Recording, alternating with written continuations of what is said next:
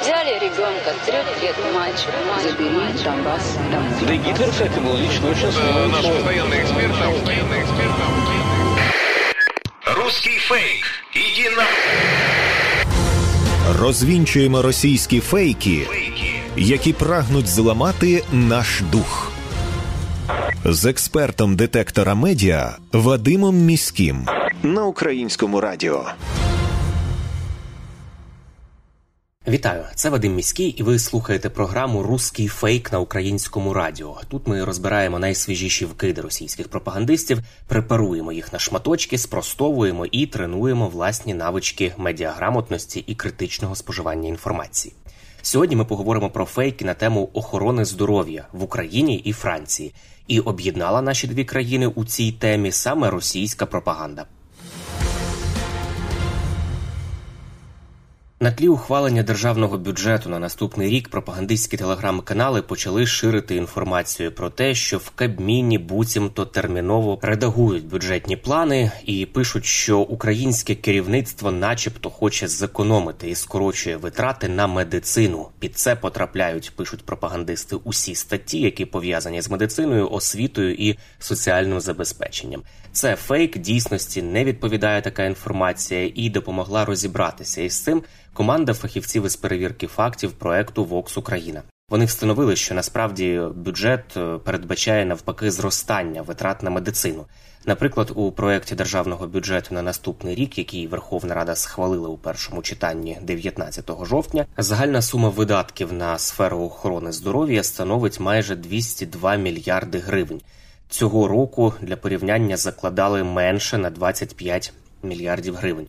Навіть якщо врахувати, що частина збільшення продиктована інфляцією, яка буде 8,5%, то чисте зростання без урахування таких е, коштів, доданих на покриття інфляції, складе близько 10 мільярдів гривень. До речі, на фінансування програми медичних гарантій у наступному році передбачено 159 мільярдів гривень. І в міністерстві охорони здоров'я пояснили, що це дасть змогу поставити у пріоритет тарифи для хірургічних та опікових пакетів, а також пакети психологічної підтримки і психіатричної допомоги. Такі рішення необхідні, тому що зараз збільшується кількість пацієнтів за цими напрямками внаслідок повномасштабної війни, і Міністерство охорони здоров'я прогнозує збереження такої ж динаміки. Кремлівські пропагандисти не втрачають жодної можливості поширювати дезінформацію про нібито марність і згубність антиросійських санкцій. І як не дивно, поява клопів у громадських місцях у Франції не стала винятком для росіян. Вони використали цю ситуацію, аби поширити свої фейки.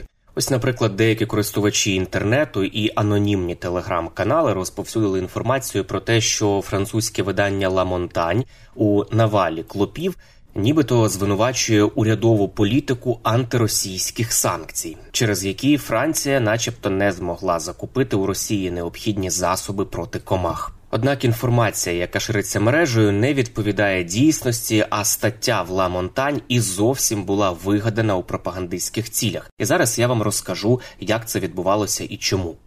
Отже, почнімо із самого нашестя клопів у Франції. Ця тема набула розголосу у Франції в останні кілька тижнів, оскільки все більше і більше людей стверджували, що бачили клопів на власні очі на сидіннях у міжміських потягах, у метро і навіть в аеропорту Шарля де Голля. Є також відео, які підтверджують щонайменше окремі такі випадки. Врешті на це питання звернула увагу мерія Парижа і висловила побоювання, що це може зашкодити репутації Франції. Нагадаю, що ці події співпали в часі із чемпіонатом світу з регбі, який приймає Франція, і підготовкою до Олімпійських ігор 2024 року, які пройдуть в Парижі. І ось заступник мера звернувся зі спеціальним листом до французької прем'єрки. Після цього про клопів заговорили уже на рівні уряду. Міністр транспорту провів зустріч із перевізниками. А міністр охорони здоров'я Франції Орельєн Руссо закликав не роздмухувати паніку через клопів, які зустрічаються в громадському транспорті Парижа.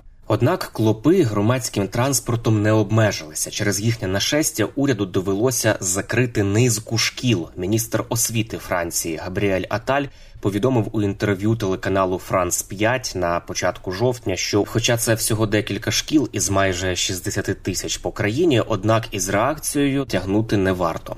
Франція уже не вперше стикається із такою проблемою. Три роки тому кількість клопів різко зросла, і тоді уряд країни організував кампанію боротьби із ними, включаючи спеціальний сайт і телефонну лінію.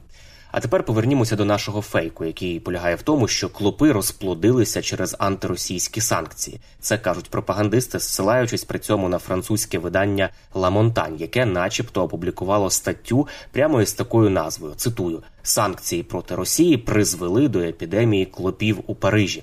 Кінець цитати. Команда фахівців із перевірки фактів проекту StopFake пошукала і з'ясувала, що такої статті, виявляється, ніколи це видання не публікувало.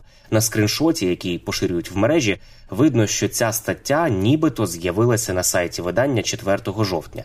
Проте журналістам StopFake так і не вдалося її знайти ані через пошук у Гуглі, а не за ключовими словами на власне самому сайті видання Ламонтань.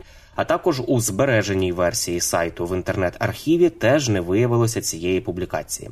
Отже, найбільш імовірно, скриншот просто намалювали у фотошопі. До речі, французькі змі уже неодноразово писали про те, як Росія використовує тему клопів для дезінформації щодо українців у Франції.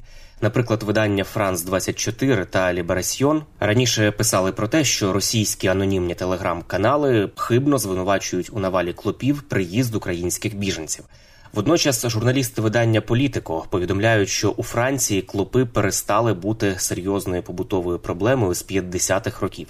В останні 30 років вони знову з'явилися, проте це не має нічого спільного з антиросійськими санкціями. Вчені вважають, що масові випадки зараження клопами пов'язані із адаптацією комах до інсектицидів, а також зі зміною клімату і з тим, що люди стали більше подорожувати у переповненому транспорті.